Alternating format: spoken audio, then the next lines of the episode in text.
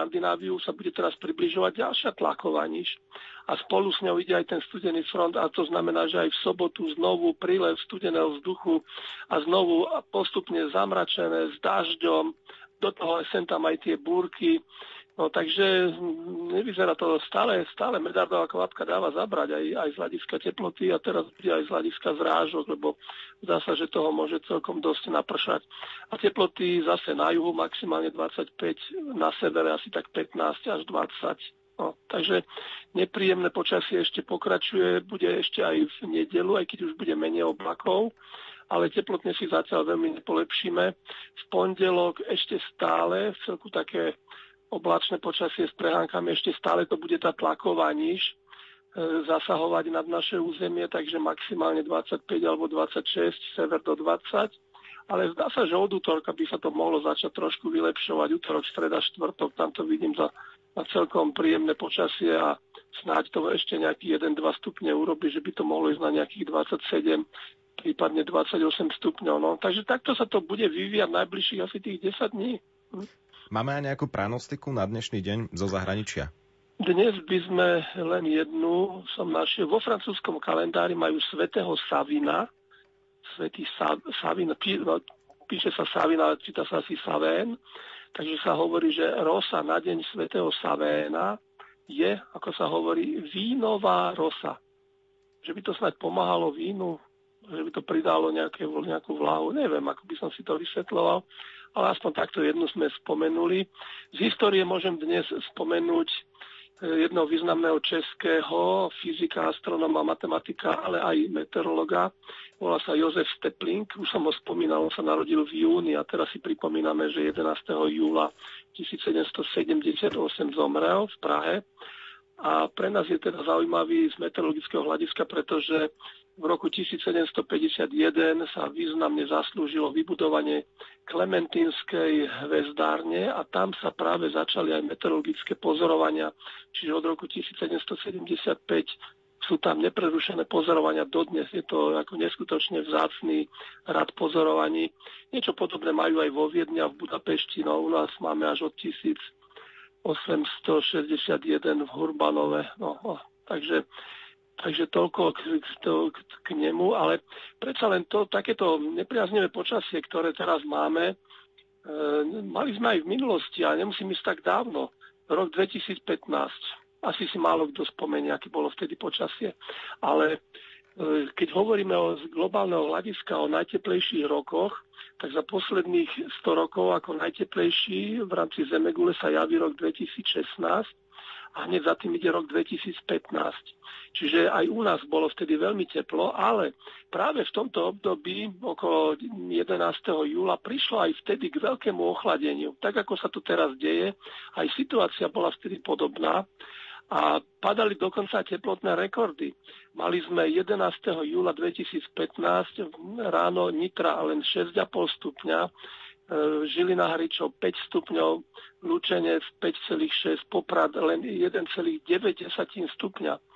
A vo výške na Orave, vo výške 2 metrov tam zaznamenali len 0,6 stupňa, čiže tohto roku sme sa ešte na tieto extrémne nízke hodnoty ani nedostali.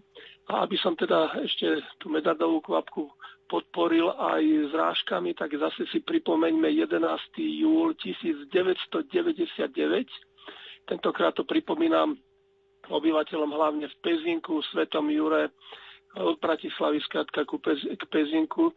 Tam sa odrazu v tejto oblasti prejavila extrémne silná búrka a za 3 hodiny z Pezinku napršalo 150 mm zrážok a bolo to teda niečo neskutočné. Padali aj krúpy a v Grinave, to je časť Pezinka, tak tam e, za, v priebehu asi dvoch hodín napršali tieto zrážky, čiže ani nie, že za 24 hodín.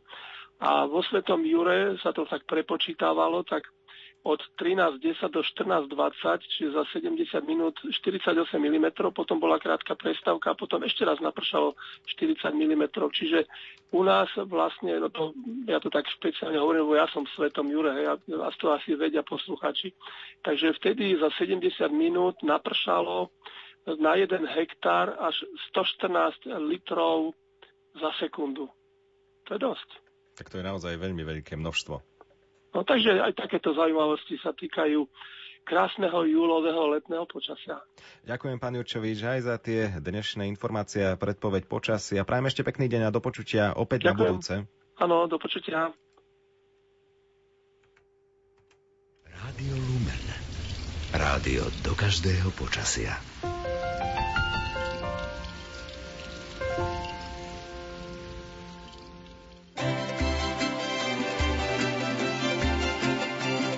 Rádio Relax.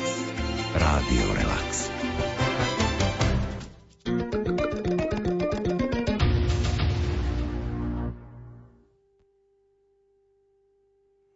Po mesiaci strávime v našom vysielaní opäť 10 minút s knihou. Tento raz sa zameriame na štvrtú exhortáciu pápeža Františka s názvom Kristus vivit, teda Kristus žije. Je učená mladým a je ovocím biskupskej synody o mladých, ktorá sa konala minulý rok. Čo dokument prináša, či môže obohatiť dnešných mladých ľudí, prezradil hovorca konferencie biskupov Slovenska Martin Kramara. Pýtal sa ho na to Jan Heriban.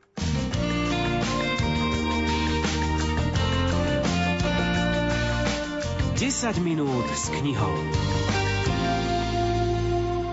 Otec Martin, niekomu by jazda mohlo zísť na myseľ, čo môže starý 82-ročný pápež povedať mladým ľuďom a ako by ich mohol osloviť, čím pápež František podľa vás v exhortácii zaujal. Svetý otec píše veľmi príťažlivým a mladým štýlom, povedal by som. Tento dokument je príjemný na čítanie a stojí za to odporúčiť ho každému, aby si ho vzal do rúk, či je mladšieho alebo staršieho veku má im čo povedať.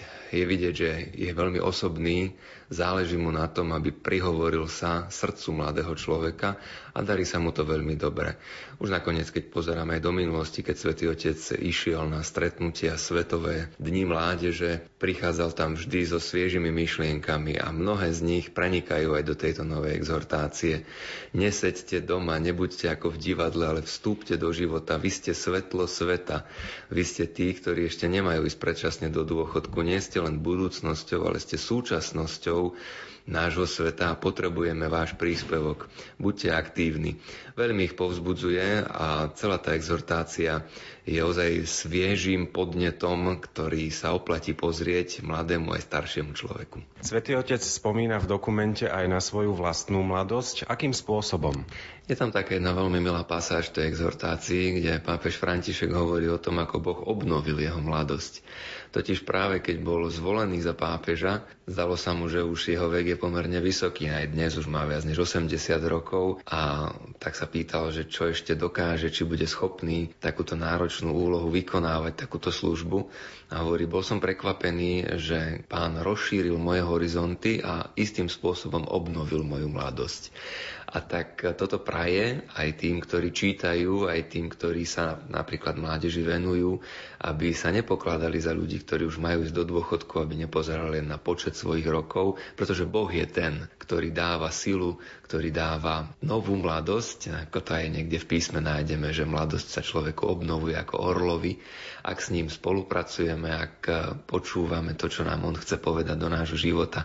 Takže on sa sám vracia akoby práve k tejto myšlienke a ponúkajú aj pre ostatných. Ak to číta tieto jeho slova, tak si môže aj sám uvedomiť, že Boh je ten, ktorý dáva silu. Nezáleží všetko odo mňa, ale on dokáže tú moju mladosť obdivhodným spôsobom obnoviť.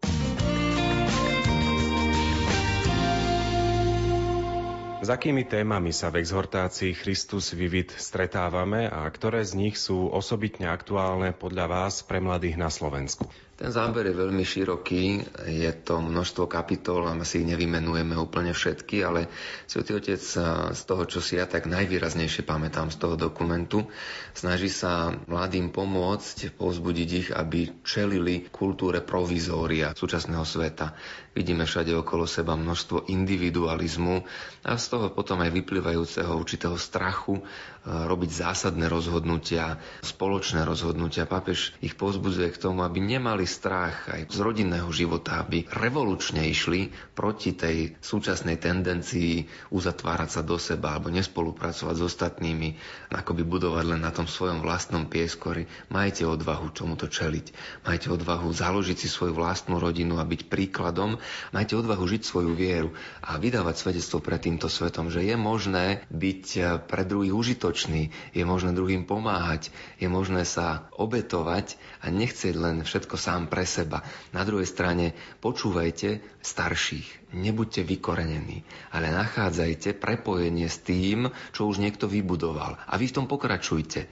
Bolo by tragické, keby sme sa odstrihli od toho, čo nám tu naše predchádzajúce generácie pripravili. A tak ich vedie k spájaniu, nie k rozdeľovaniu. Vedie ich k tomu, aby nenasávali celkom len mentalitu tohoto sveta, aby sa nestali mladými sériovej výroby. Toto bola tak pre mňa taká veľmi zaujímavá myšlienka, že človek chce rebelovať voči tomu, čo už e, vníma ako ustanovené, chce byť nový, chce byť iný, no ale niekedy si nevšimne, že práve mocné spoločnosti tohoto sveta toto vnímajú a snažia sa tomu vychádzať v ústrety a tak ponúkajú také podnety, také produkty, také výrobky, ktoré mladí značením kupujú, aby boli iní, až napokon sú tak veľmi iní, že sa v podstate stávajú rovnakými a toto im uniká. A pápež František upozorňuje, nebuďte sériovými, nebuďte produktmi sériovej výroby, nenechajte si nahovoriť, že teraz tá mladosť spočíva iba v tom, že som dokonalý, zdravý, šťastný, krásny. Ona tá krása môže byť aj v tom, že niekto sa stará o svoju rodinu, že možno je unavený, nemá najnádhernejšie šaty, ale je verný svojej manželke, je užitočný pre túto spoločnosť. Je to trošku také kontrakultúrne táto exhortácia, keď sme to tak povedali. A ja keď sa tak pozerám tiež na svet mladých, tak si uvedomujem, že kedysi bol iný ten, čo si dal tetovanie. Dnes už pomaly ide proti prúdu ten, kto si to tetovanie nedá. A tak ďalej vedeli by sme nachádzať množstvo príkladov, kde ľudia nabehnú na nejakú módu a myslia si, akí sú hrozne in, akí sú hrozne cool a počasie zistia, že no to tam niekto pripravil. Veď ale zvažujme, buďme triezvi a čo osoží, to rozvíjajme. A to, čo je len produktom nejakého výkyvu módy, dajme na to pozor, nemusíme sa hneď aj my viesť na tomto vozíku. público.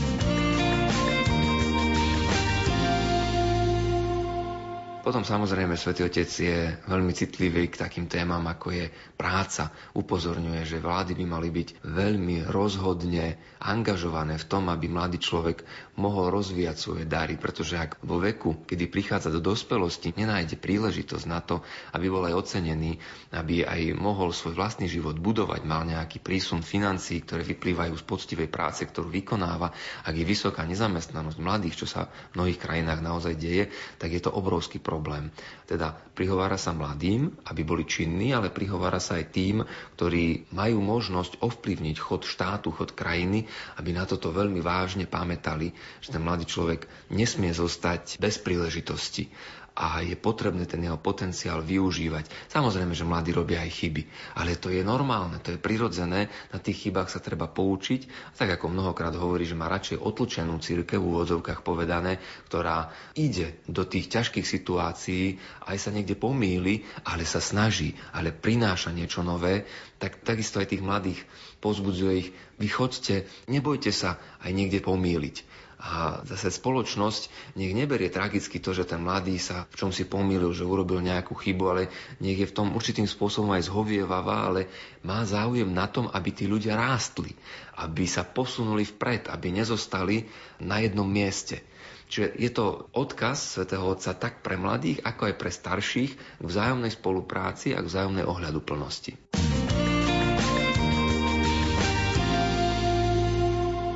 Ktorá časť alebo ktorá myšlienka exhortácie zaujala vás osobne? Našli ste prípadne v nej aj podnety pre vlastný život? Určite áno, je tam toho veľmi veľa.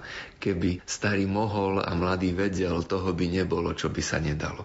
To je nakoniec akoby pokračovanie práve v tom, čo sme pred chvíľočkou aj rozprávali snažiť sa podporovať túto spoluprácu medzi generáciami. Neodtínať korene, nezavrhovať všetko, čo tu už bolo, ale pokračovať v tom, rozvíjať to dobre a naprávať to, kde sa vošlo do slepej ulice. A keď chceš ísť rýchlo, kráčaj sám. Ale keď chceš dôjsť ďaleko, kráčaj s ostatnými. Napríklad toto je tiež veľmi silné posolstvo do súčasnej individualistickej doby. My potrebujeme hľadať príležitosti na to, ako tomuto čeliť. A pápež mladých k tomu pozýva. A hovorí, že starší človek už naozaj niekedy je akoby ten, ktorý stojí na dvoch nohách. Takú stabilitu máme radšej a už sa bojíme skúšať nové veci. A mladý, ten je stále s jednou nohou napred. Je to akoby výraz použitý z prísloví, ktoré majú svoj, svoj koreň v španielčine, ale pápež to tam veľmi tak dynamicky komunikuje. Áno, mladý je práve